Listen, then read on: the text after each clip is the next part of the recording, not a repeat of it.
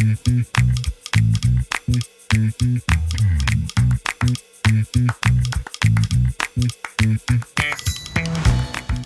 there, welcome to this episode of My Mate In.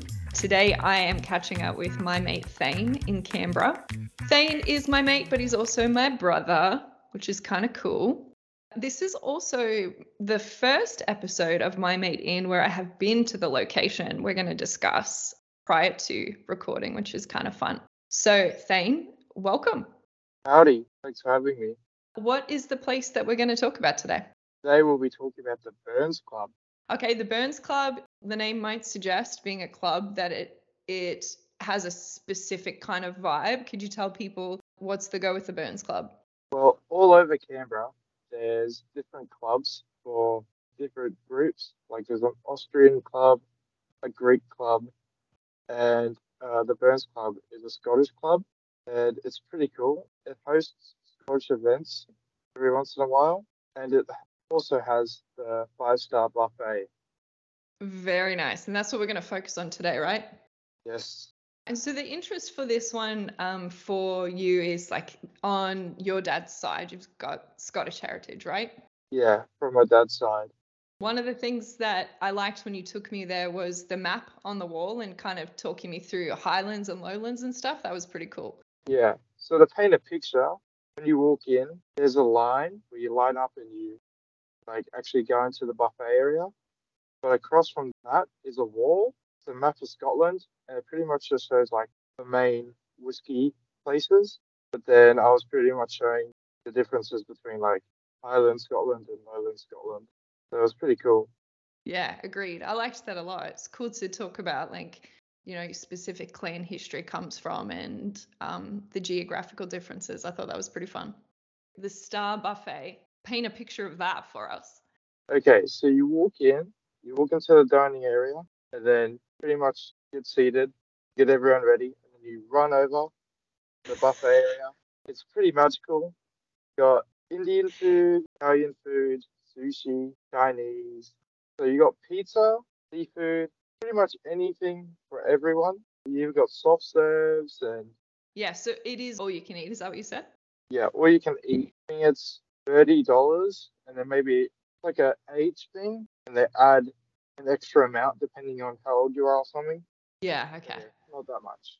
It was pretty impressive. I think in the past I've been to buffets where the idea is cool, like they seem like they offer a lot of stuff, but in actuality, you'll go up to get a certain kind of pizza and there won't be any of that left or it or it like clears out really quickly. But this place the staff were really impressive and like the turnover of food of like the number of people they're eating but then also them replenishing all the different bays was yeah, it was super impressive.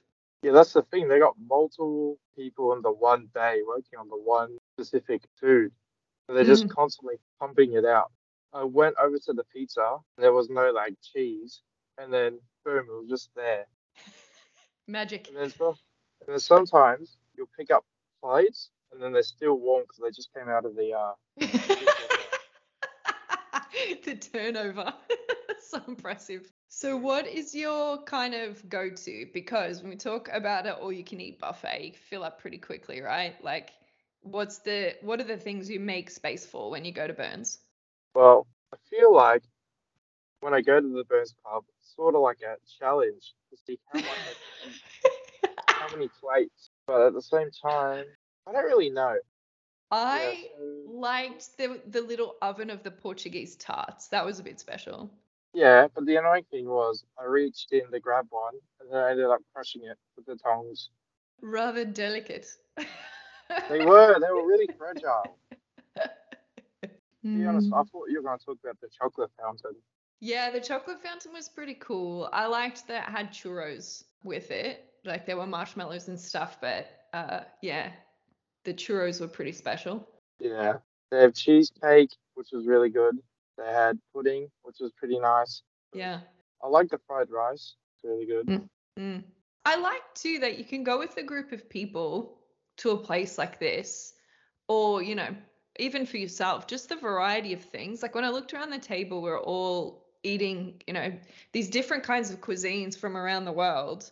Um, and you know, there's like veggie options and and meat options and stuff. And you can have dinner together, but eat completely different things. That's pretty cool. Yeah. So I eat meat. I don't really know how vegan or vegetarian friendly it is.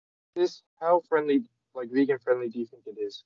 I would say it's it's vegetarian friendly. I wouldn't think it's particularly vegan friendly. I don't remember seeing anything that specifically said vegan as like with anything kind of um, carb based or uh, you know like different sources and stuff. I think it would be pretty hard to tell if you were vegan what would be okay and what wouldn't. Like I'm sure if you asked the staff, they'd give you a sense, but um, it didn't pop out as particularly clear to me. Yeah, I don't really look at that to be honest. I'm just focused more on the meat. Oh, and that's the thing. They got like that, like the Chinese section. They got like a bunch of chicken and pork and stuff, which is really good. Mm, I got that by itself, and that was really good. yeah, nice. So I reckon that meat, maybe one of my go-tos. But yeah, I also really like the dumplings and the pork buns and stuff. They're really good. Yeah, it was all really fresh. The roast section stood out to me as well because cooking like roast vegetables or roast meat at home is pretty time consuming. So I I liked all the different kinds of gravy and roast veggies. Thought that was really nice. To be honest, I haven't really gone over there. didn't really go over there. Anytime I've been, I've been like three times now, and I've never been over there. I think a good recommendation for people is when you get there, get your plate, find your table, sit down, get up and do a lap and, you know, suss everything out because you don't want to fill up on one thing and then have missed like, you know, this whole other section of delicious food. Yes, they could all in. Mm, agreed. I mean, it could also be that it's getting close to lunch, but this is making me hungry. Yeah. Just Um, pizza, mhm. everything. Totally. Any other kind of observations or tips that you have for people before we wrap up? I mean, probably you won't think about it. If you get pudding or anything like that, walk over to the ice cream machine and put ice cream on top of it. It makes it 10 times better. Oh, yeah, that's a pretty good tip. I like that. Good combination. Use it with your soft drinks and make uh, ciders. also a good tip. we really enjoyed it. You know, I was really pleased that you took us um took Tim and I there. It was a lot of fun. Uh, one place that we had been waiting to go to when we visited you in Canberra was a place you've been talking about that has these elusive Canberra frog cakes or frog tarts. Frog tarts. Yeah, and then we couldn't have them. And I feel like for a year and a half, you just lied and that these things don't exist. Well, there's pictures of them on Google. Simple Google search. and this is a Um, Canberra thing, right? Uh, I've only seen them in Canberra, but I think it actually originated somewhere else in Australia, I think. Okay. But yeah, I haven't seen them in Wagga or Sydney. I've only seen them anywhere else. And so, for anyone who hasn't heard of these frog tarts, what are they? So it's pretty much a biscuit at the bottom, jam, marshmallow, and then like green colored chocolate put on top, and then you know other chocolate to make it look like a frog, and then they pretty much Mm. cut a bit out to make it look like the mouth because the marshmallow is pink. They're so cute. I'll put a link to a picture in the show notes. They're pretty adorable. But we couldn't try them. We could not because the place doesn't exist anymore. We found out after you left on the new management. We don't know if they're going to have them when they open up, right? I hope they do. What was it called before the management changed? The people's place. Might be worth checking out. It was like, what, like a good coffee and cake shop. Yeah, yeah. I had a really good steak sandwich that I had. Oh. Yeah, it was really good, like creamy mushrooms and steak. It was pretty good. Okay, so it's pretty good for lunch as well. Well, that was on the breakfast. You could have that for breakfast. Oh, look at me trying to limit when you can eat a steak sandwich. Tisk, tisk, tisk. Amazing. Yeah, no, I'm definitely hungry now. Very cool. I appreciate you coming on for a chat and sharing about uh, the People's Place Frog Tarts in Canberra and also the Burns Club and their Star Buffet. Thanks heaps for coming and having a chat. Of course. Thanks for having me.